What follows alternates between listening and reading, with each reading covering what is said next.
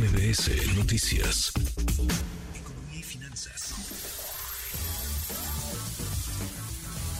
Con Eduardo Torreblanca. Lalo, qué gusto, qué gusto saludarte, ¿cómo estás? Igualmente, me da mucho gusto poder saludarte, Manuel. Buenas tardes al auditorio. A ver, una lección de la 4T que indica, Lalo, que para combatir la pobreza, pues no, no es suficiente, no alcanza no basta con aumentar el ingreso mínimo en el país, Lalo. Sí, mira, me parece que es una lección histórica importante porque primero que nada es eh, relevante destacar que el actual gobierno reconoció que durante 40 años previos a su llegada al poder el salario mínimo había sido convertido en el eje del combate inflacionario a finales de los 70 y hasta el 2018 lo que provocó la pérdida de aproximadamente el 75% del poder adquisitivo. Bueno, por eso decidió aumentar de manera importante los salarios mínimos en el país, 253% en la zona fronteriza y 134% en el resto del país, esto durante el actual gobierno.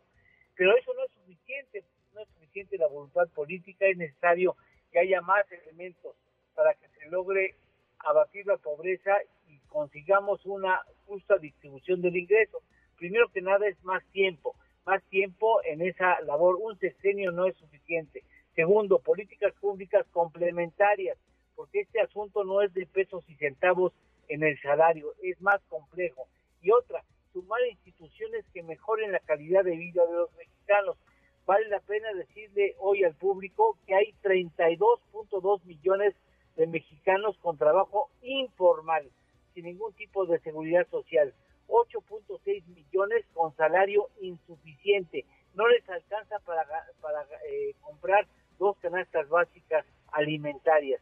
Y 8.1 millones con un salario de sobrevivencia. Esto es casi 49 millones de mexicanos con alguna deficiencia en su ingreso y solamente 5 millones con un salario que permite comer, comer decentemente, comer bien y también atender otras necesidades como el divertimento, la ropa, la vivienda, etcétera, etcétera. Son datos de la acción ciudadana frente a la pobreza.